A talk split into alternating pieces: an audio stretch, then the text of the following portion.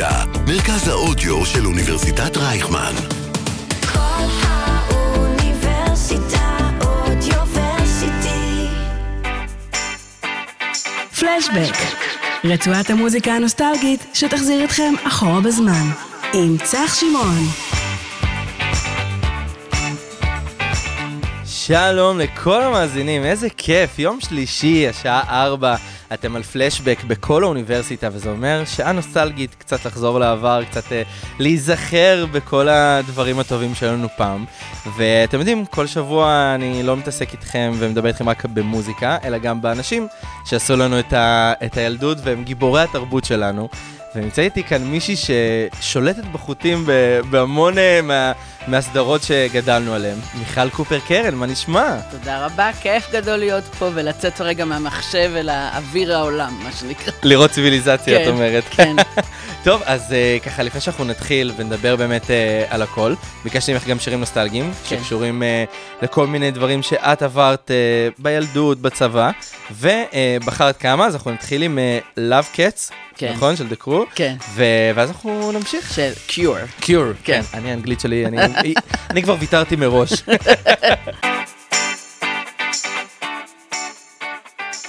למה בחרת בשיר הזה? השיר הזה של The Cure, זה בעצם כל מי שהיה כזה צעיר בשנות ה-80. זה שיר שפשוט מזכיר לי את התקופות שעוד הייתי בתחילת הדרך, צבא כזה, מהמם. עם חלומות, רציתי להיות בקולנוע, בטלוויזיה, אבל לא כל כך ידעתי איך. אה, אבל זה שיר כזה שמסמל תקופה, ה-Cure היו מין להקת אינדי כזאת, אנגלית, שאנחנו, שהיינו בתל אביב, זה היה כזה... אז לא היה אינטרנט והכל, אז, אז אתה יודע, היינו שומעים דרך המוזיקה. המוזיקה הייתה כלי מאוד גדול אה, לתרבות אחרת, וקצת טלוויזיה, אבל גם שירים.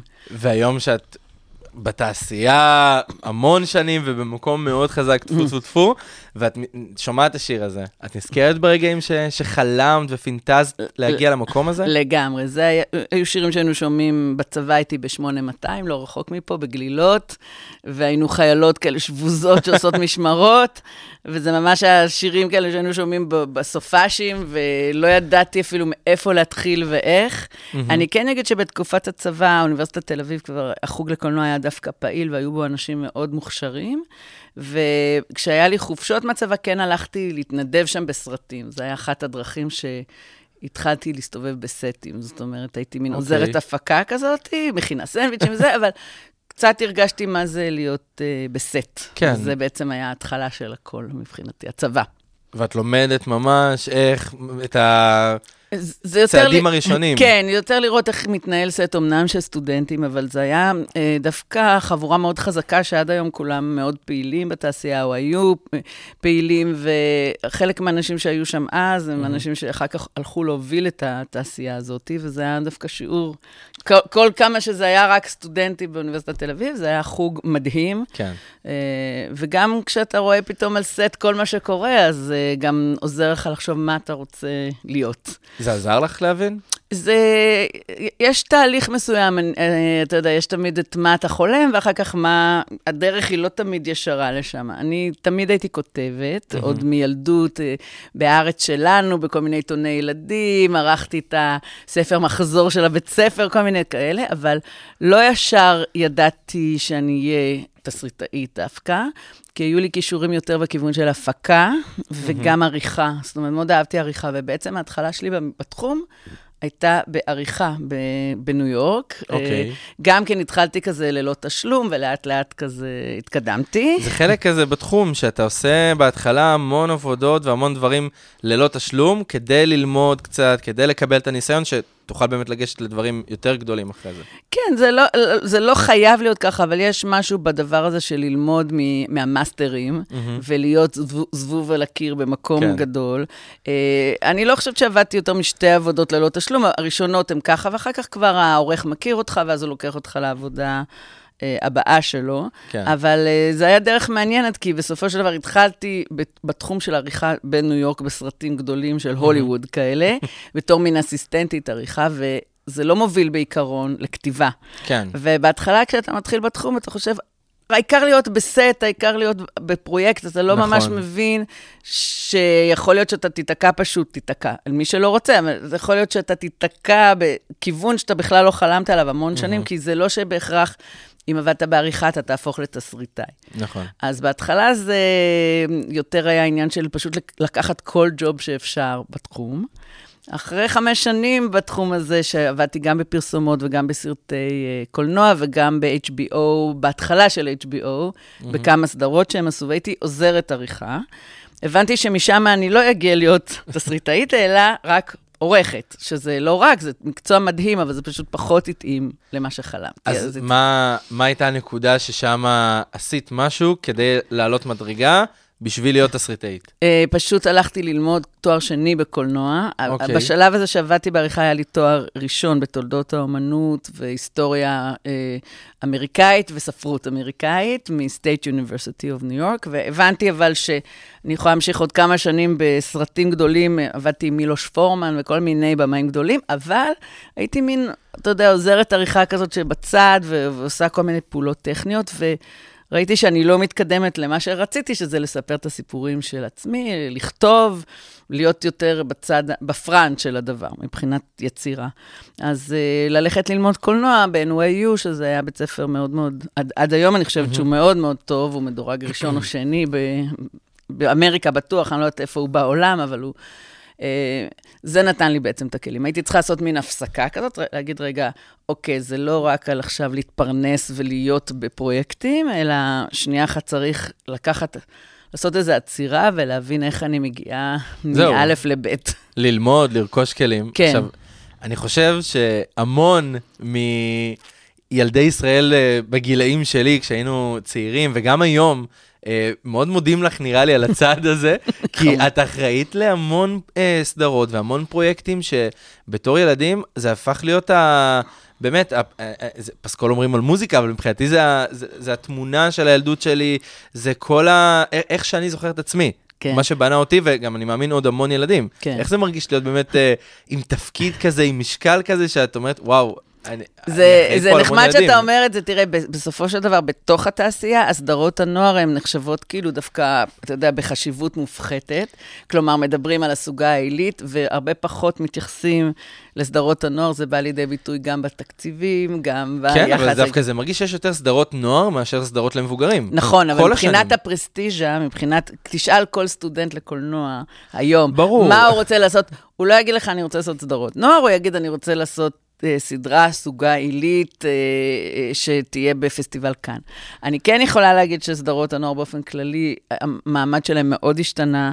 בשנים האחרונות, במיוחד mm-hmm. כשהם לא לילדים אלא לנוער, אז הן נתפסות uh, כסדרות, מה שאנחנו קוראים YA, Young Adults, אוקיי. שזה בעצם היום אחד התחומים הכי הכי נצפים והכי הכי נחשבים אה, בטלוויזיה. כי אם אתה מסתכל על סדרות כמו Stranger Things, או 13 Reasons Why, או נכון. אליטה, או אה, אה, אה, זה עם הבנקים, הקנו, שכחתי שהם פורצים לבנק. עם אה. בית הנייר. בית הנייר. בית הנייר. זהו, פתאום היה לי בלנק. אבל אני אומרת, הסדרות האלה, שהן בעצם כאילו לקהל יותר צעיר, הן היום הסדרות הנצפות כמעט ב, בכל מקום. אני אז, גם חושב כן. שזה מה שנותן יותר אה, עבודה גם לאנשים בתעשייה. נכון. גם תסריטאים, מפיקים, צלמים, עוזרי הפקה. כן. זה נראה לי העיקר כן. של התעשייה. אז אני גם כן גדלתי, אני פשוט, זה משך אותי, כי אני זוכרת את ההשפעה שהייתה לסדרות כמו בברלי 90210, דוסונס קריק, My So Called Life, היו כל מיני סדרות נוער שאנחנו גדלנו עליהן. כן. בברלי זו סדרה שממש עיצבה פה את כל מדינת ישראל בתקופה מסוימת, אה, כי לא היה לנו פה הרבה. אה, או דה גרסי אפילו, היו סדרות נועזות גם בעבר, קצת יותר נועזות אפילו מהיום. אה, והבנתי כמה זה חשוב, כמו שאתה אומר. זה באמת מעצב אה, דורות שלמים, והחוכמה היא, אבל לא לתת את התחושה שאתה...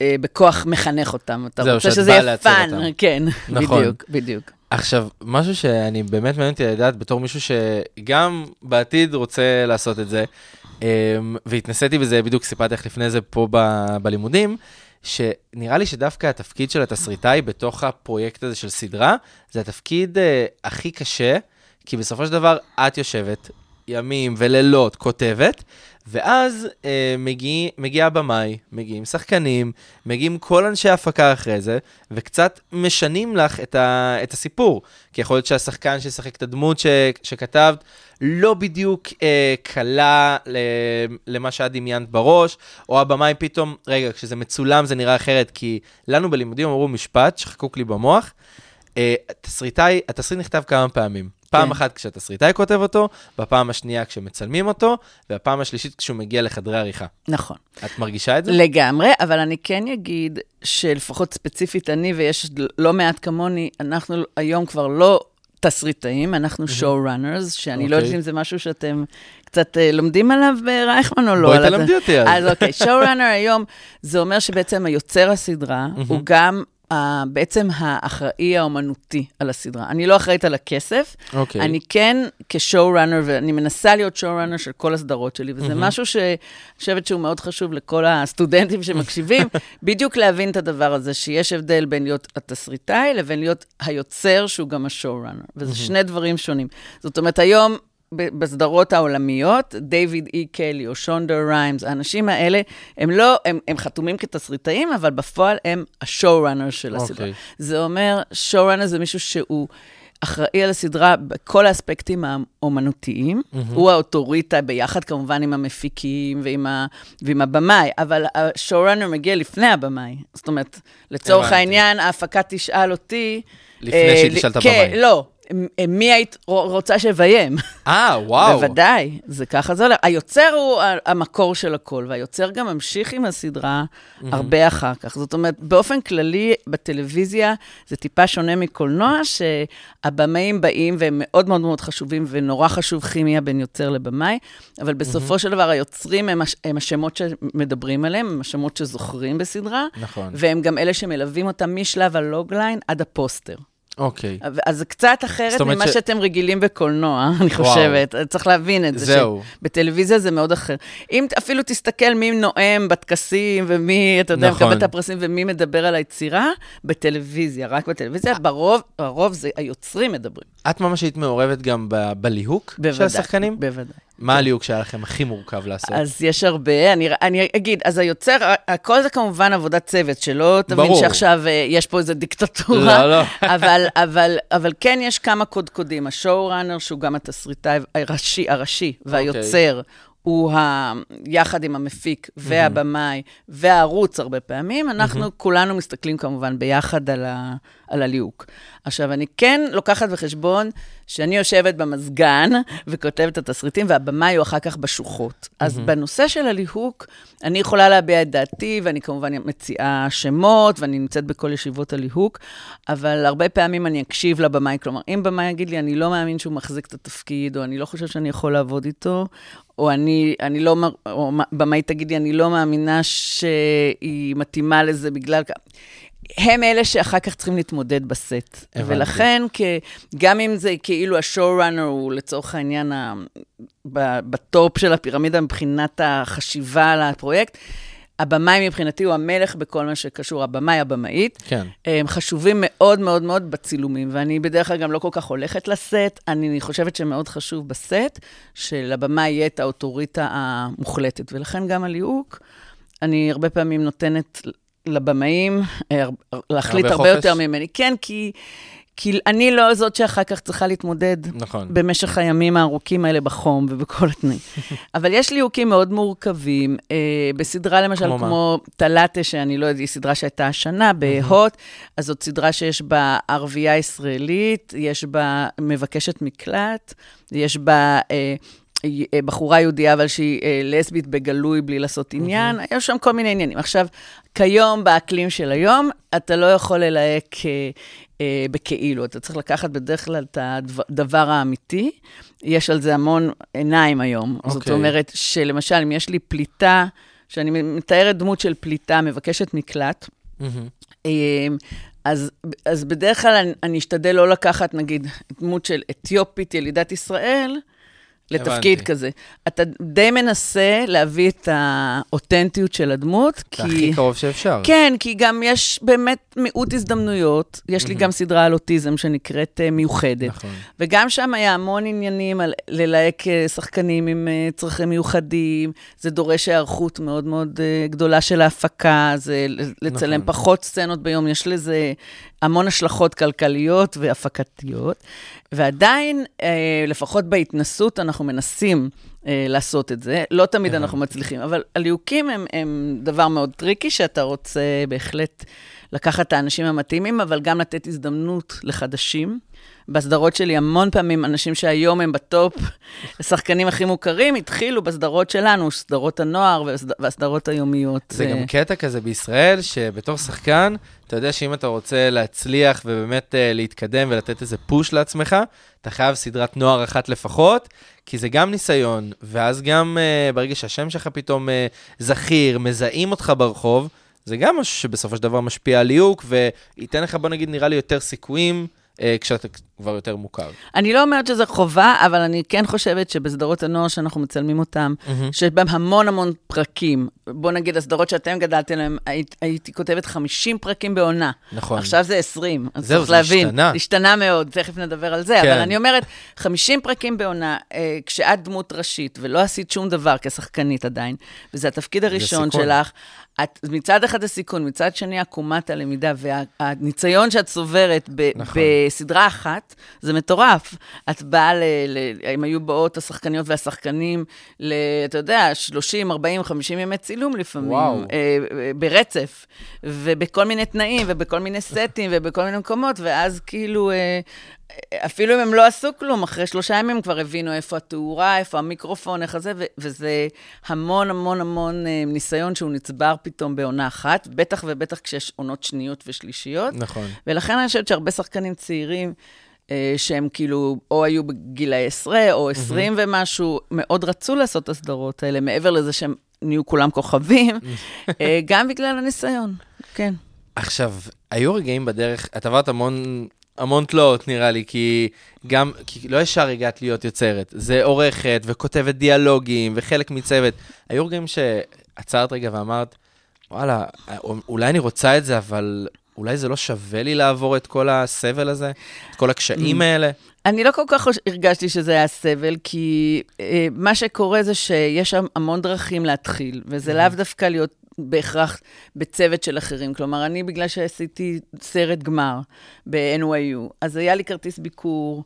אה, אתה יודע, כן. כן. שהוא של סרט קצר, שהיום זה דבר מאוד מאוד חשוב, והוא מקדם המון אנשים, זה סוג של, אתה יודע, fast track כזה, שאם יש לך סרט קצר, שאתה או מוכר אותו, אני במקרה שלי מכרתי ל-Channel 4 באנגליה, אז זה אוקיי. פתח לי הרבה דלתות.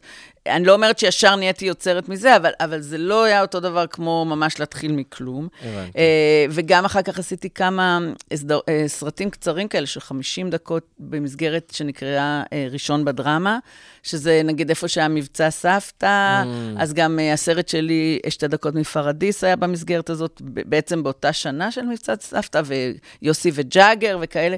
זה היה מסגרת יחסית דווקא יוקרתית, נכון. והיא הייתה של דרמות של 50 דקות.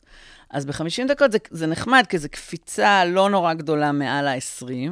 זאת אומרת, אם עשית סרט קצר, נכון. אז אחר כך לעשות 50 זה בעצם כמו שניים, וזה כבר טיפה יותר אה, ניסיון. מתקדם. זה לא אומר שאתה יכול, שאפשר ישר לקפוץ לכתוב סדרה. מאוד חשוב לעבור תהליך של מנטורינג כזה עם מישהו מנוסה. אני מאמינה בזה. זהו, ברור. אבל, ומתי את כן. מבינה שיש לך סיפור טוב ביד, שיכול להפוך לסדרה? כי אני מאמין שכתבת המון דברים, ולא הכל, אה, באת וגם הגשת את זה לחברות הפקה, לערוצי נכון, טלוויזיה. נכון. אה, זה עובר נראה לי, קודם כל, לפני את הסינון של הגו- הגופים הגדולים, כן. הסינון האישי שלך. אז מתי גם. באמת את מבינה שיש לך סיפור טוב ביד? אמ, אני חושבת שבעצם הסדרה הראשונה, אני מנסה לחשוב מה היה הדבר ש... בהתחלה באמת כתבתי כתסריטאית בסדרות של אחרים, ואז אתה גם קצת רואה איך הדינמיקה קורית, אה, אבל הרבה פעמים... אה, אצלי זה תמיד עבד שהזכיינים, היה להם איזה רעיון או משהו שהם היו צריכים, אוקיי. והם חיפשו כותבים. אה, הבנתי. זה הרבה יותר קל ככה. זאת אומרת, כי, כי מה שקורה, יכול להיות לך סיפור מדהים, אבל אתה לא יודע בהכרח מה עוד הזכיין מקבל באותו רגע, ויכול להיות שהוא מקבל 40 הצעות דומות, mm-hmm. או שאין לו צורך בסדרה כזאת, כי כבר יש לו סדרת מתח, או כבר יש לו סדרה משפחתית. הרבה פעמים, אה, לי היה סוכן, והסוכן, או הסוכנת בהתחלה, mm-hmm. ידעה יותר ממני מה מחפשים, יותר ממני איפה יש צורך, אה, והרבה פעמים זה עובד ככה. זאת אומרת, שיודעים למשל ש... היה תקופה שכולם חיפשו קומדיה רומנטית, כן? אוקיי. אז אם יש קומדיה, אם יש לך רעיון לקומדיה רומנטית ואתה יודע שזה עכשיו הדבר, אז קצת יותר קל מאשר לכתוב לגמרי על עיוור. אה, ובאופן כללי, כל השיטה של לכתוב קודם כל איזשהו פיץ', לא לכתוב ישר בייבל ופרק וזה, אה, השיטה של לכתוב משהו יותר קטן, אבל מאוד מחודד, ולראות אם יש לזה היענות, היא מאוד מאוד טובה. אני ממליצה על זה. עכשיו, תשמעי, אני אה, ראיתי שחלק מהסדרות הבולטות של באמת ילדי שנות 90 זה אה, אהבה, מהפין, אה, אהבה מעבר לפינה ולחיי אהבה. כן. ובאותה תקופה, בדיוק כמו שאמרת על הסדרות נוער שלא כל כך מעריכים אותם, כן. אה, גם אז את הטלנובלות שאומנם הציפו את הטלוויזיה, נכון. באיזה שלב כבר לא יכולנו לראות טלוויז... ט- אה, טלנובלות מרוב שהיה, כן. אה, אבל כתבת, ואלה גם היו טלנובלות מאוד מוצלחות, מאוד כן. מוכרות, שעד היום גם זוכרים, ושידורים חוזרים, ומדברים על זה. כן. רואה, את ה- את ה- אני מאמין באותה תקופה גם את הביקורות על זה. בוודאי. זה משפיע על הכתיבה? לא, אז קודם כל אני אגיד שאני בסדרות האלה, אני, אני אחת מצוות הכותבים, אני ממש לא היוצרת ולא התסריטאית. לא, ברור. אה, לא, אז אני אומרת, אני בצוות, אבל אני לא מובילה את זה. אוקיי. ברגע שאתה לא מוביל סדרה, אז כל היחס הוא טיפה אחר, אתה חלק מצוות, אתה עושה מה שאומרים. אה, בזמנו, אני חייבת לומר, כן, היו ביקורות, מצד שני, לא היה המון משאבים. הטלוויזיה נתנה איזו קפיצה אחרי כן, זה. נכון. הטלו... הטלנובלות היו בעצם דרך להשתפשף פה בזול, בתנאי אולפן, והם הם הניחו את הדרך לסדרות שבאו אחר כך. האבולוציה מנגיד ל- לחיי אהבה ואהבה מעבר- לפינה היה סדרות כמו מסכים, וכמו הסדרה שלי אולי הפעם, וכמו אספור, ואלה סדרות שהן היו גם יומיות, נכון. אבל, וגם חלקית באולפן, אבל כבר ניסו לשדרג את הז'אנר. ו- ולכן לטלנובלות האלה יש כן תפקיד אה, מאוד חשוב. מעבר לזה שהם היו מין קונצנזוס כזה, שאיחד את כל השכבות של העם, חלק הודו שהם צופים וחלק לא, הם כן נתנו בסיס, ב- אה, אה, הכל הוא תלוי תקציב גם, צריך להבין. הסיבה שהיו פה כל כך הרבה טלנובלות זה שהיה מעט כסף, והיה צריך למתוח אותו על הרבה שעות טלוויזיה, ואז למדו את השיטה של הדרום-אמריקאים שהם המציאו את זה, כן? זו, זו הסיבה בעצם שהמון טלנובלות היו עונה אחת, ואז זהו? כי היו אה, כן מעט טלנובלות כמו אה, אהבה מעבר לפינה שהייתה שלוש עונות, כן. האלופה הייתה שלוש עונות, גם השיר שלנו שהייתה מעין טלנובלה, גם כן. איזה ארבע עונות, אבל רוב הטלנובלות זה הייתה עונה אחת, סיימנו, בואו נעבור לדבר הבא. אז בזמנו הייתה הפרדה בין הגדרה של מה שנקרא טלנובלה ואופרת סבון. אוקיי. טלנובלה בהגדרה שלה מדרום אמריקה, זה 120 פרקים שמגיעים לסיום. זה בהגדרה. אה, ככה. כן. אם, אם תסתכל אפילו ב, בסדרות דרום, דומות, שמשם זה בא, מברזיל ומכל המקסיקו וכל זה. אח, והיה את הסופ אופרס, כאילו, האמריקאיות, שהן רצות, אתה יודע, פרק 10,472. אז בארץ התחילו יותר בטלנובלה הזאת, נגיד אוקיי. בטי המכוערת, גם כיוונים כאלה שיש סיום לסיפור וזהו. ואחר כך אה, עשו מין שעטנז כזה, שהוא סוג של אופרות סבון. אבל אני חייבת להגיד שזה לא, אלה לא הסדרות שאני מרגישה שהן היצירה שלי, כן? לא, אני, ברור. אני הייתי שם בצוות, וזה היה בית ספר מדהים, אה, וראיתי שם איך לעבוד בתנאי אולפן, בסדרות יומיות, למדתי את השיטה. זה, זה כמו סנדלר שלומד אומנות, זה ממש אה, שיטה, זה ממש אה, כמו סוג של קראפט, איך, איך להגיד את זה. אה, המילה היא, פשוט יש לזה צד- צדדים טכניים שצריך להכיר. הבנתי. זה מאוד מאוד טוב, אבל זה לא הסדרות שאני הובלתי בעצמי, אז זה, זהו, אבל זה גם- היה הדרך לה- להתחיל. הדרך ליד, מה כן, שנקרא. כן, כן. עכשיו, ב- בדיוק דיברנו על זה, גם את הזכרת את זה מקודם, כן. שכל הסדרות, גם נוער וגם לא נוער, גם למבוגרים, גם עברו שינוי במהלך השנים.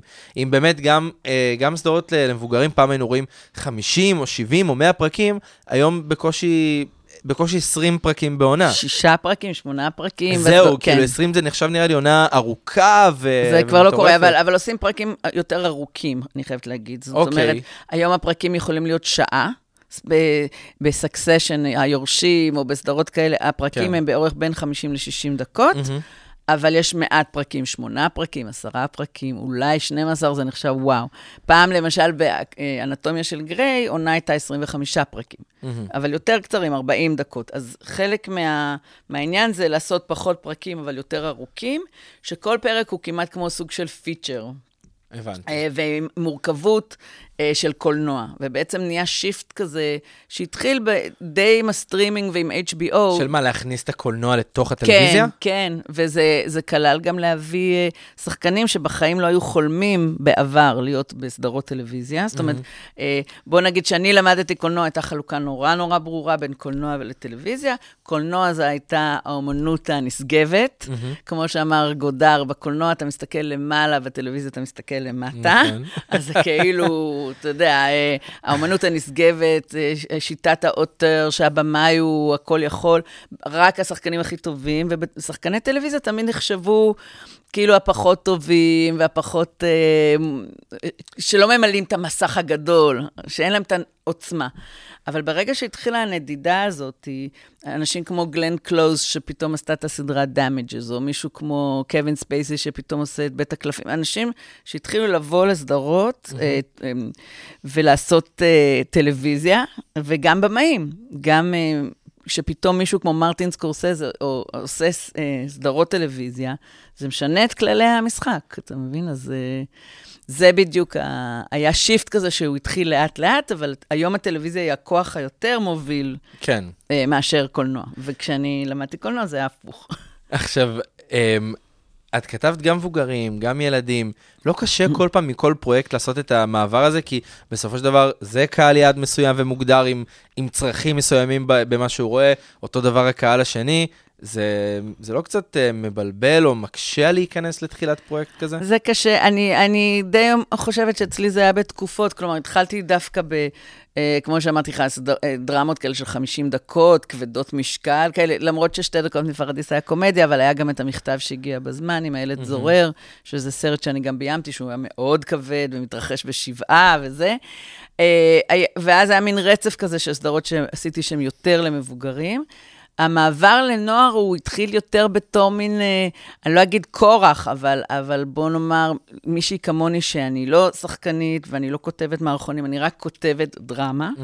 אה, לא הייתה מספיק עבודה רק בסוגה העילית, אתה מבין? לא היה מספיק עבודה להתקיים. למישהו שרוצה להתפרנס רק מזה, ואני לא מלמדת, ואני לא עושה הרבה דברים שיכולים היו להשלים לי את ההכנסה, אתה מבין? ואז בשביל לכתוב כל הזמן ולהתפרנס רק מכתיבה, אז הכניסה הראשונית שלי לעולם הזה הייתה בגלל שהוא היה מאוד פורה, היה בו המון אפשרויות, ו- וגם העונות היו נורא נורא גדולות. אז בעצם אם הצלחת למכור סדרה אחת, בדרך כלל היית כמעט מובטח לך, היה כמעט מובטח לך שיהיה לך 100 פרקים, שתי עונות בדרך כלל. זה נדיר שלא עשו לפחות שתי עונות, ובהרבה מקרים שלוש עונות. נכון. אז זאת אומרת שתחשוב שעל על סדרה אחת יכולת לרוץ שלוש שנים. זהו, אבל יש גם קטע כזה בישראל, שסדרות נוער לדוגמה, אה, היום זה לא כל כך ככה, אבל פעם סדרות בעיקר היו עד שלוש עונות. סדרות שהיו מגיעות לעונה רביעית, זה היה וואו, ואני זוכר שנגיד ראש גדול, שהיית חלק כן. מהצוות כתיבה, כן. ברגע שהגיעה העונה הרביעית, הייתי כזה, מה? כן. אבל באות הם סיימו את השמינייה אחרי שלוש עונות, גם האי, כאילו, נכון. זה היה כזה, זה, זה לא היה מפתיע, כי ראש גדול הייתה, אני חושב שמה שהיה איתה, לקח לה כמה שנים להפוך להיות ההצלחה הגדולה הזאת. נכון. אה, אבל שמה באמת היא הייתה סדרה שכבר אה, היא הייתה יחסית זולה להפקה, אני חושבת, יש בה סטים מאוד פשוטים, הטריק שמה, לא היה שם טריקים גדולים, אה, נכון. אתה יודע, לא היה פנטזיה ואפקטים ודברים כאלה, ולכן חלק מהעניין גם שנתן לזה לרוץ, וגם שהשחקנים היו יחסית צעירים מאוד כשהם התחילו, ואז הם גם יכלו להמשיך. צריך להבין את זה שהרבה פעמים אתה מלהק אנשים שהם כבר בני 18, נגיד, בהתחלה, אתה, אתה פשוט, אתה לא יכול להמשיך איתם עד גיל 28, זה, זה קשה. נכון. אז עם ראש גדול היא באמת הייתה מאוד אהובה ומאוד מאוד uh, מצליחה. שוב, אני חייבת להגיד שאחרי העונה השנייה אני כבר עשיתי דברים אחרים. אני חלק מהיוצרים, והייתי מאוד מעורבת בעונה הראשונה, אבל uh, בעצם uh, בעונות הבאות עדיין הייתי היוצרת, אבל פחות, כי התחלתי כבר לעשות את הדברים שלי, uh, שאני מובילה אותם uh, לבד, אבל אני כן אגיד ש... uh, מבחינת אה, ההצלחה של זה, כן, זה היה פנומן, אבל היו עוד הרבה סדרות שעשו עוד יותר רעש, הרבה יותר נכון. רעש, והפכו את המדינה, אמ, וזה בסדר גמור. זה, היום הימים האלה כבר לא קיימים, שסדרת נוער הופכת את המדינה, שממלאים אצטדיונים, שילדים אה, רצים כי ברחוב. השוק אה. מוצף גם בהמון סדרות נוער. פעם אני זוכר שעד שהייתה עולה סדרת נוער זה היה לקח זמן, ונגיד סדרה הייתה צריכה לי, להסתיים כדי לפנות מקום לסדרה אחרת. נכון. היום יכולות לעלות לך שלוש במקביל ו- ועוד שלוש ב- בעבודה. נכון, זה- וגם העונות היום מאוד קצרות, אז, מאוד, נכון, אז הרבה... יותר אה, קל. כן, יותר קשה, אה, אבל להיקשר. כי כשאתה צופה ב-50 פרקים, אתה כבר מכיר כל דמות, ואתה יכול לספר סיפורים הרבה יותר גדולים, וכצופה אתה, יש לך תקופה מאוד ארוכה להיקשר לזה. זאת אומרת, שגם אם לא נתפסת על זה בשבוע, שבועיים הראשונים, אז אם כל החברים שלך בכיתה רצים הביתה בשתיים וחצי לפתוח טלוויזיה כדי לדבר על הסדרה, ואתה הפסדת אה, מה היה אתמול, אז אתה אפילו מנסה אחר כך להשלים את מה שהפסדת. למרות שכשאנחנו התחלנו לא היה גם VOD, ולא היה כל כך השלמות, נכון, שזה זה הגיע גם... תוך כדי כן. הסדרה. כן, אז אחד הדברים, אחד האתגרים באמת כיוצר וככותב, זה כל הזמן לזוז עם הטכנולוגיה, כי הטכנולוגיה גם מאוד משנה גם את אופן הכתיבה. זהו, כן, זוכר שנגיד בראש גדול, מאוד uh, ראו את זה, גם, כן. אמר- את אמרת שבשתי עונות הראשונות את היית חלק מהצוות כתיבה, גם העונה הראשונה הייתה מאוד שונה מהשנייה, זה משהו שמאוד היה uh, ייחודי, וגם נראה לי מאוד גם uh, היה חלק מהקסם שלה. כן. שבאמת כל עונה הייתה שונה, דמויות חדשות, סיפורים חדשים, נכון. שינויים שאת פתאום אומרת, וואו, באמת מעניין עד לאן הדמות הזאת יכולה ללכת. כן, כי צריך אבל להבין שכשעונה היא 50 פרקים, זה כמו שתיים וחצי עונות של היום. נכון. אתה מבין? ואם אני מסתכלת אפילו בגלובלי, למשל היום, הסדרות שאני עושה עכשיו שהן 20 פרקים, כשהן נמכרות בעולם, ממיוחדת דרך תלת, יש עכשיו בדיבורים על אה, אה, כן, למכור, וכמובן אה, קדברה, וכל הסדרות האלה, אז הרבה פעמים בעולם מפרקים אותם לשתי עונות של עשרה פרקים אפילו. אפילו הבנתי. 20 זה הרבה להם, אתה מבין? כן. אם אתה מסתכל פשוט איך נראית הטלוויזיה, זה ככה. גם הסדרות שהפרקים הם קצרים, של חצי שעה, עדיין אתה לא עובר את העשרה פרקים בעונה. זאת אומרת שה... שמה שאנחנו כתבנו כעונה, היום בעצם זה היה שתיים וחצי עונות. לכן זה גם לא זה תמיד... יכול להיות סדרה שלמה. ברור, לכן אני אומרת, זה לא תמיד פייר גם להסתכל כמה עונות היו. כי למשל, סתם, אני אומרת, כפולה שהייתה משודרת נכון. במקביל, אה, אז היו... היו לה אה, שש או שבע עונות, אבל של 25 פרקים. ובק, וקדברה הייתה משודרת במקביל, היו לה שלוש עונות של 50 פרקים. כלומר, בסוף במספר בטוטל הפרקים, זה היה אותו דבר. כמעט אותו דבר, אולי הפרש של 20 פרקים, אבל זה, שם זה נקרא שבע עונות, אצלנו שלוש עונות. כי אני? נגיד פעם באמת חשבתי שהצלחה של סדרה נמדדת במספר העונות. כן, ופתאום עכשיו כשאת, נגיד עשיתי עכשיו את הסדר הזה עם הפרקים, אני אומר וואלה, כן. זה יכול להיות אותו דבר, אבל זה יכול להיות פה שתי עונות מול שבע עונות, וזה אותו אותה מספר כמות, פרקים, אותה כמות. כמות. כן, וגם, כן. וגם נורא תלוי גם איך משדרים את זה. כי לפעמים היו משדרים שלוש עונות, אבל עושים break באמצע עונה של נכון. חודש, וזה עדיין היה חוזרים. נחשב המשך העונה, אבל בעצם זה היה, אתה מבין? אז יש כל כן. מיני טריקים. בסופו של דבר, אה, ההצלחה היא בכמות הפרקים, כן? אתה, אתה רוצה שיחדשו אותך לעוד עונות. אה, ושיהיה כמה שיותר כן, בסופו של דבר. ו-150 פרקים זה מכובד מאוד. אה, כן. בעולם הם פשוט לא הבינו איך אנחנו עושים את זה כשהיינו באים למכור. הם, הם היו אומרים, מה, אבל יש בו עשר עונות, איך עשית? אז כאילו, הם לא הבינו את התנאים שאנחנו עובדים. אנחנו תמיד שונים ומיוחדים פה מאוד. ב- בישראל. כן. כל האוניברסיטה אודיוורסיטי. כל האוניברסיטה, מרכז האודיו של אוניברסיטת רייכמן. פלשבק, רצועת המוזיקה הנוסטלגית שתחזיר אתכם אחורה בזמן. איזה כיף, חזרתם אלינו, אתם כאן בפלשבק, אני צח שמעון, איתי אה, מיכל קופר קרן.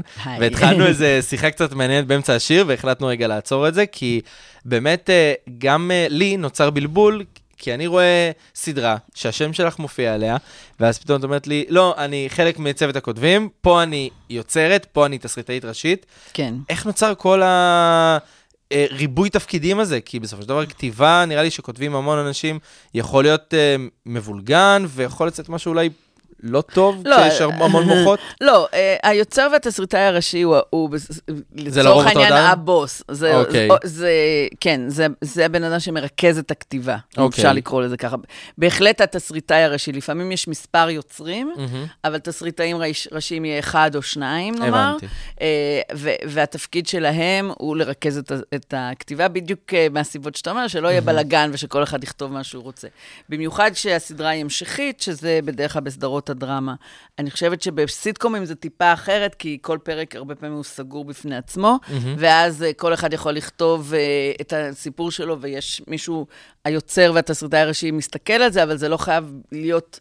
מתאים למה שקרה בפרק הקודם בהכרח, זה רק חייב להיות מתאים בדמויות. בסדרות שאני עושה, שהן דרמות המשכיות, אז התפקיד הוא הרבה יותר מורכב כתסריטאי ראשי, כי אתה חייב כל הזמן להמשיך קווי עלילה, כן? אז זה, אף פרק הוא לא stand alone בפני עצמו. אז איך נגיד עשיתם את זה ב- בראש גדול, בעונות הראשונות? כי אמרת, הייתם אה, צוות כן, של כותבים. כן, אז שמה באמת אה, היה תסריטאי ראשי, אני הייתי אחת היוצרות, אבל היה תסריטאי ראשי, שהוא אה, פיקח על זה, והוא היה מחלק את זה.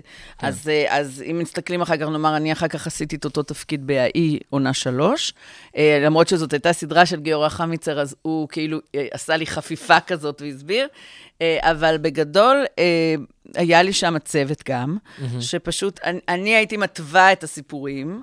אה, ואת העלילות. אה, במקרה הזה גיורא היה מעורב, כי זו הייתה העונה השלישית של הסדרה שלו, אז כן היינו נפגשים ומדברים על זה. ו... אבל בגדול, מה, את מה שנקרא treatment, שזה סוג של outline מפורט של הפרק, אני הייתי כותבת ושולחת לכותבים, והכותבים היו הופכים את זה לפורמט תסריט, ואז זה חוזר אליי, ואז אני אוקיי. עורכת את זה, ואני גם דואגת שזה יתאים למה שקרה בפרק הקודם ולמה שהולך לקרות בפרק הבא. עכשיו, הזכרת פה רגע את האי, כן. ואני בתור אה, ילד שגדל על זה, ו- ועד היום, לא מתבייש להודות, בן 27 רואה את הפרקים, כן. את אחראית לסוף הזה של מי החזיקה לדילן את היד? כי זה שיגע את כל הילדים במשך אז שנים. אני חייבת להגיד שפה אני לא יכולתי לקחת על זה אחריות לבד, כי בגלל שהסדרה יצאה מגיורא, היה לנו המון דיונים על זה, והיה לנו המון... אה, האם אז- זה צריך להיות הסוף כן, של הסדרה? כן, ובכלל מי זאת הייתה, אם זאת ליבי, או אה, היה שם דיבור. אוקיי. אה, אז, אז בהחלט זה סוף שהוא נוצר בדיונים בינינו, אני לא לקחתי אחריות על הדבר הזה, אבל כן, אני, פשוט בתקופה הזאת, לדעתי הוא כתב סדרה אחרת, אז אני לא זוכרת אם זה היה שכונה או משהו החממה, אחר, כן. חממה. אז, אה, אז אני ניהלתי את הכתיבה והייתי על הסט והייתי כאילו השואו-ראנר, אבל בהחלט בעניין של הסוף, אה, זה לא משהו שקיבלתי החלטה לבד. זה, אז כן. אני חייב לה- ל- לוודא כן. רגע, כי אמנם גיורא זה רק בכל מיני רעיונות התשובה, כן. אבל אני אומר, אם נמצאת איתי פה מישהו לא שהייתה זו- חלק מהזה, מי החזיקה זה- לדילן את זה היד? חייבת להיות ליבי, זה ליבי מבחינתנו. חייבת. כן. כי היו המון ספקולציות, זאת זאת, כן. אה, סופי, זאת רומי. לא, זה. הלוואי שזאת ליבי זה בכלל. ליבי. לא, אבל אני זוכרת שהיא מתה, אז איך היא חזרה? אני לא זוכרת, היה שם עניין של כאילו היא המסע חזרה אחורה. בזמן הזה כן. שיגע את כולנו. תראה, אנחנו מדברים על המון שנים, אבל אני זוכרת שאצלנו כן. בראש, אה, אלא אם כן אני ממש off base, זאת הייתה אה, ליבי. אה, אבל כן, הסדרות האלה, במקרה הזה זה היה באמת פרויקט מאוד ספציפי, שאני נכנסתי בעונה שלישית, והעבירו זה- לי את השרביט. איך זה אבל- באמת להיכנס לסדרה שכבר שנתיים כתובה, יש לה קהל שאוהב את הדברים הספציפיים, ונראה לי כן. כבר יודעים מה צריך להיות, מה לא צריך כן. להיות, כי זו הייתה עונה מורכבת, כי אה, אני זוכר שנהרגו שתי דמויות מאוד כן, חשובות, כן. ליבי וסול, ו- כן, כן. וזה היה ממש במה, בשלושה פרקים הראשונים? אז סול, אני יכולה היום לגלות שהוא, לא התכוונו בכלל להרוג אותו, והיה לו עלילה מאוד גדולה, אבל... באמת? אה, עוז זהבי בדיוק התחיל לפרוץ ב- נכון. בתור שחקן מבוגרים. באספור. כן, ואז בעצם נאלצנו להרוג יואו. אותו. כלומר, היה לו כבר עלילה שלמה כתובה, ואז כאילו אמרו לא, אבל הוא עכשיו אה, עשה קפיצה. וזה קורה הרבה פעמים, צריך להבין את זה שהשחקנים אצלנו, הם משתמשים הרבה פעמים בסדרות הנוער כסוג של, אתה יודע, מקפצה. שהם, כן, מקפצה. ואם לפעמים בא משהו יותר גדול, אז זה קורה. אז אין ברירה. אני לא, בכלל לא, הבנו לגמרי, והספור הייתה מהממת, וזה באמת התפקיד שהוא פרץ כן. בו. פשוט לא היה לו זמן לעשות את כל מה שכתבנו לו, ואז נאלצנו לחזור אחורה. וואו. עכשיו, שכתובים זה דבר שקורה כל הזמן מהמון המון סיבות. אה, זהו, זה לא משהו שמוזר או לא קורה בדרך כלל בפרויקט. אה, לא, זה, זה, אנחנו מנסים שזה לא יקרה, יש המון אילוצים שאתה לא תמיד יכול לצפות. מזה שלמשל שחקן, הרי כששחקן עושה אודישן לתפקיד, הוא לא תמיד יודע את הגודל שלו מראש, ואנחנו גם לא אומרים תמיד, כי אנחנו הרבה פעמים נמצאים בעצמנו, בשלבי כתיבה. זהו. אז אנחנו לא יכולים להגיד מראש, אתה תהיה ב-20 פרקים, אתה תהיה בעשרה פרקים, אתה תהיה בחמישה ימי צילום, אנחנו לא ראשי, מתחייבים על זה, כי. כי את, ה, את הלוח צילומים בונים רק אחרי שיש את כל הליהוקים ורואים את. האילוצים של כולם. ולפעמים קורה ששחקן חשב שהוא בא לתפקיד גדול, ואז בעצם ביום צילום, בסוף מצופפים את זה מכל מיני סיבות, ובסוף זה יוצא יומיים צילום. הבנתי. להמון המון סצנות ביום. ולפעמים שחקנים אומרים, תקשיבו, אני לא עומד בזה וזה יותר מדי, או אני לא מתאים לי, לא מה שחשבתי, אה, אז אני אה, לא רוצה לעשות את התפקיד. יש כאלה שדווקא, אנחנו רואים נגיד שהם נורא טובים, ואנחנו מגדילים להם את התפקיד תוך כדי. נגיד אה, באמת? בחזרות, כן, זה קרה לי.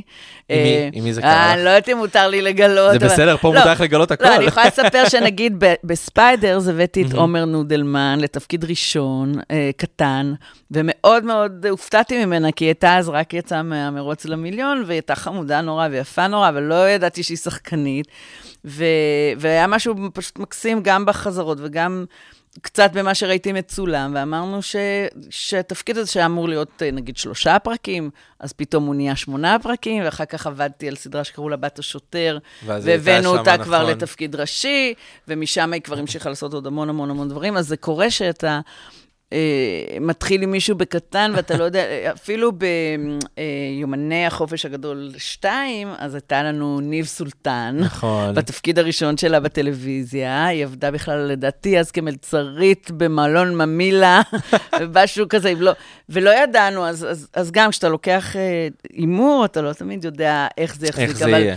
פתאום ראינו שהיא פשוט נהדרת, מדהימה, והגדלנו לה את ה... הוספנו לה סצנות, וכן. עכשיו, תשמעי, יש לך המון סדרות שגם זכו גם בארץ וגם בחו"ל בהמון פרסים. כן. קדברה, כן. כאלה אה, ספיידרס, וגם כן. המון סדרות שנמכרו לחו"ל. כן. זה משפיע על תהליך הכתיבה בסופו מאוד, של דבר? כן, כן. איך זה משפיע? אה, גם מיוחדת עכשיו, וגם קיבלה פרס, וגם מועמדת לעוד, וגם עולה בקרוב בנטפליקס, וגם כל מיני דברים קורים איתה, והסדרות, יש להם חיים ארוכים כאלה כן. שהם... הן מצליחות לשמר כן. את עצמן. כן, אני, חוש... אני באופן כללי, זה עוד משהו אפילו מימי, אה, אני חייבת להגיד, ברגע שנפתח העולם ל- לסדרות הישראליות, מה שלא היה תמיד.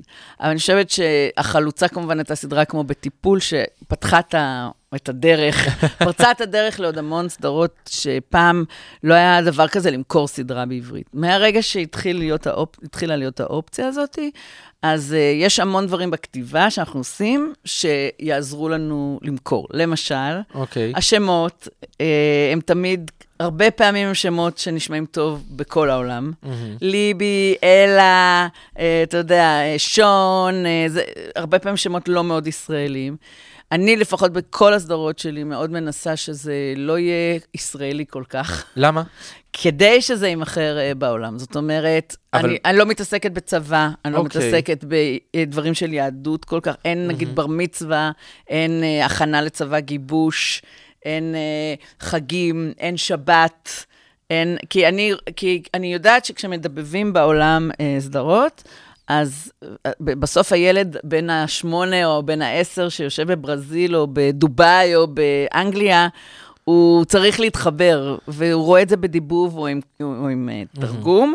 אה, ואני מנסה שזה דווקא יהיה קצת אוניברסלי וגם על-זמני. אז נגיד גם בסדרות שלי, אני לא שמה יותר מדי סלנג ישראלי מקומי, ואני לא שמה רפרנסים לתופעות יכול- תרבות. זה? יכול בסופו של דבר אה, להרוס אולי פה, בארץ, כי נגיד בארץ אנחנו כן נחפש את הדברים כן. האלה. את מבינה, אם אני נגיד ילד עכשיו בי"ב, כן. אני אשמח לראות סדרה שאני רואה בה אה, ילד אחר, שאולי קצת מזכיר לי אותי, מתכונן לצבא, ואז אני אוכל גם להתחבר לזה יותר, להזדהות. נכון, אז לא בסדרות שלי, יש מספיק סדרות שעושות את זה, וזה בסדר אוקיי. גמור. אני, הסדרות שלי תמיד הן בדרך כלל עם הפנים לחו"ל.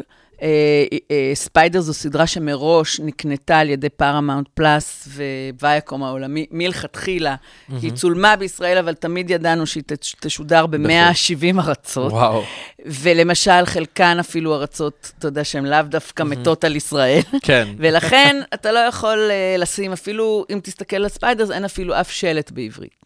נכון. מבין? זאת אומרת, כי אנחנו יודעים שבסופו של דבר אנחנו רוצים שילדים ייכנסו לסדרה הזאת מכל מקום בעולם, ולנקות אותה מכל הקשר שהוא עלול להיות אה, בעייתי. אז יש אנשים שבהחלט עושים סדרות על הצבא ועושים סדרות מקומיות.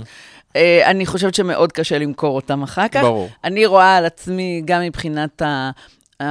הקהל שאני מגיעה אליו, וגם מבחינת אפילו כלכלית, זה מאוד מאוד משמעותי אם סדרה נמכרת בכל העולם או בארצות שונות, ונשארת רק בישראל. אז מי שזה פחות אה, חשוב לו, שזה, שחשוב לו יותר הקהל פה, זה בסדר. אני, אני ממש נהנית ומרוויחה מזה בעיניי, שהסדרות מקבלות אדפטציות בחו"ל, ועוברות, יש להם עוד חיים ועוד קהל. זה עוד סימן של הצלחה עבור- עבורך ועבור הסדרה. אה, כן, בשבילי כן. אני, למשל זה שכוכב הצפון קיבל רימייק אמריקאי, אמנם הוא היה שונה מאוד מהמקור, ועדיין זה מאוד היה חשוב, ש- אה, שאתה בא ואומר, אוקיי, הם היו צריכים לקחת את הסיפור המסכן שלי, שאנחנו כותבים אותו, אתה יודע, בתנאי מחתרת, והשתמשו בו במקום לקחת סיפור מקורי שלהם. יש בזה משהו אה, נחמד, ופרסים כמובן זה חשוב.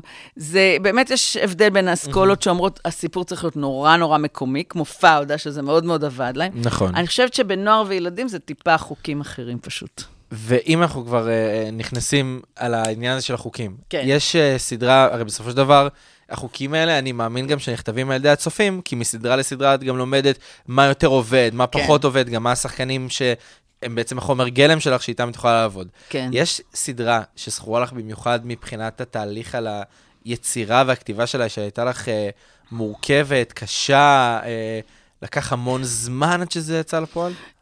זה כל הסדרות הם כאלה. כן, לכ- אבל כל- הכי, הכי, כל הכי. סדרה זה כזה, אתה יודע, זה- זה כמו לצאת למלחמה חדשה. אה, אפשר ללמוד את החוקים, אבל למשל סדרה כמו קדברה, שהיינו שלוש יוצרות, שם היה את המורכבות של ללמוד את כל עולם הפנטזיה, ש... שהיה מאוד שונה גם מהכתיבה שלך, כי את כותבת שונה. יותר סדרות ריאליסטיות. נכון, אז הבנות שהן אה, יחד איתי שם אה, יוצרות, הן בעצם הביאו את עולם הפנטזיה, ואני הבאתי את ה- את הניסיון והדרך לספר את הסיפור. וזה היה תהליך מאוד כזה מורכב, כי אני הייתי צריכה ללמוד את העולם הזה שעזר לי לחלוטין, והן היו צריכות ללמוד איך כותבים סדרה יומית, וזה קשה, ובמיוחד אה, בישראל שעושים, אתה יודע, פנטזיה זה לא נכון.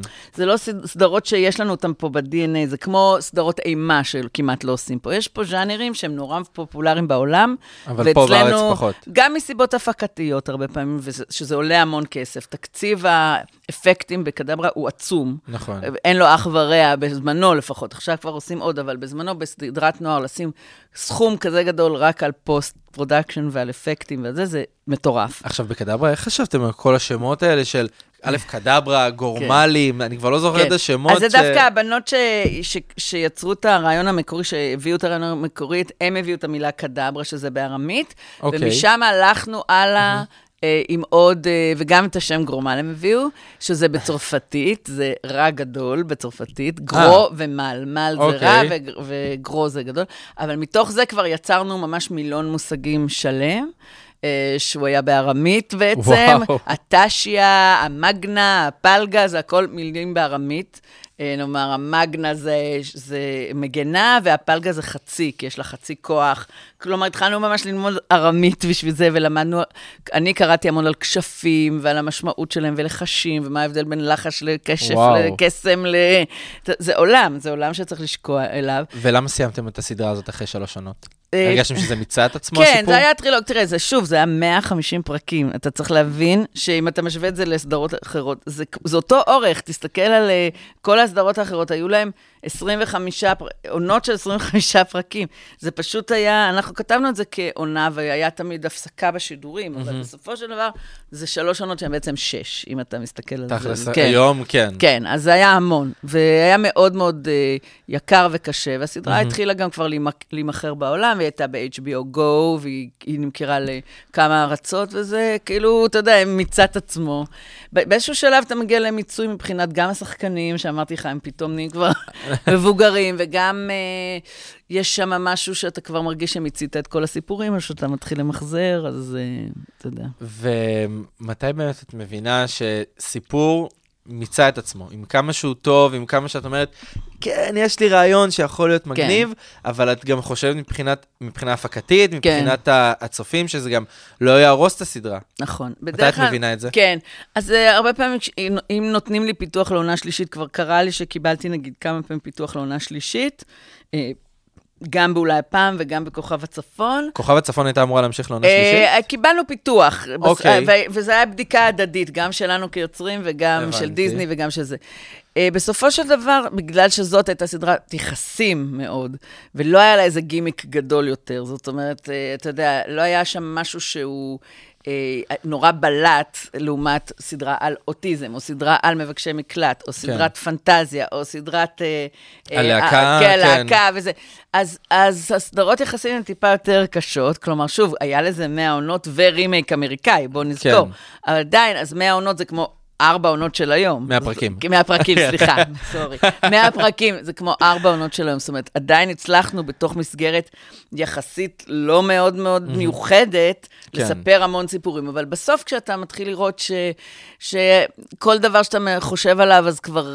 השת- השתמשנו בו בדרך זו או אחרת, או שיש הכפלה במנגנונים, או שלדמויות אין כל כך לאן אז זה להתקדם. כבר הסוף של ה... כן, עכשיו, לפעמים אפשר עוד למשוך, אבל כן, תמיד אבל עדיף... כמה אה, אפשר? לפעמים עדיף אה, לצאת אה, כשלצופים עדיין יש חדש. זיכרון טוב.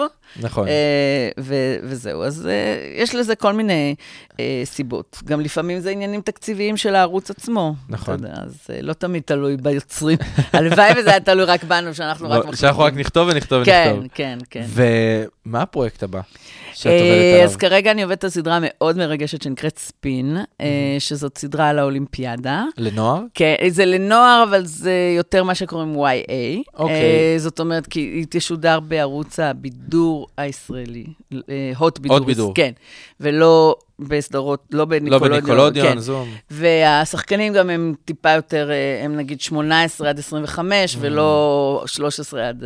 אה, כן. וזו סדרה שהיא שיתוף פעולה בין הוט אה, בישראל לבין ראי, שזה תאגיד השידור האיטלקי, והם שמים המון המון כסף. אנחנו גם מצלמים ברומא, וואו. גם בישראל וגם ברומא, ואנחנו כרגע בליהוקים.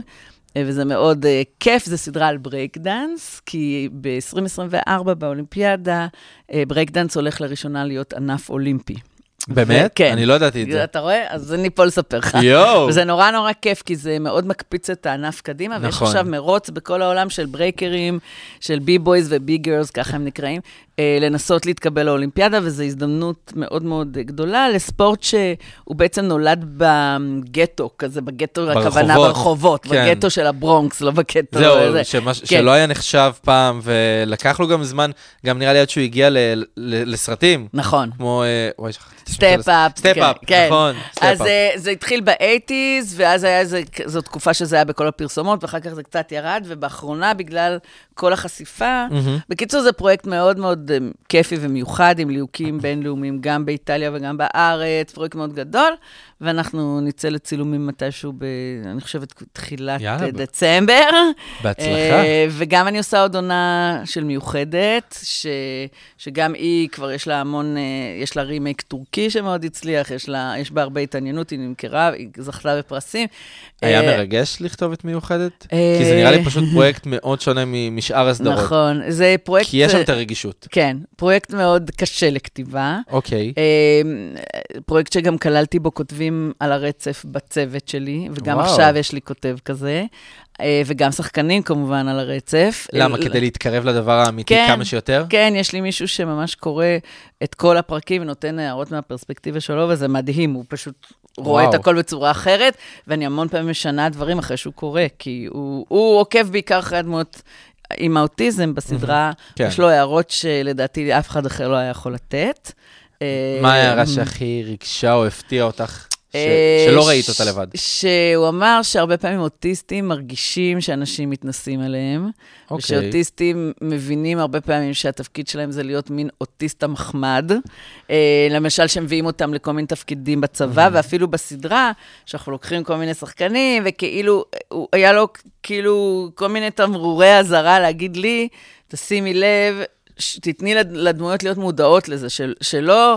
זאת אומרת, יש לי, יש לי עלילה בעונה הזאת, שאחת השחקניות האוטיסטיות, היא מקבלת תפקיד בסדרה, מין כזה סדרה בתוך סדרה. אוקיי. וכולם נורא נחמדים אליה, ו- וכאילו נורא מתאמצים. כן. והוא אמר, תגיד, תתני לה טקסט כזה, שהיא תגיד, תקשיבו, אתם, אני רק אוטיסט, אתם לא צריכים לדבר אליי כאילו אני בת ארבע, אני מבינה הכל, ובואו נרגיע, ו, וזה היה מאוד, אני לא הייתי מעיזה לכתוב דבר כזה וואו. לבד.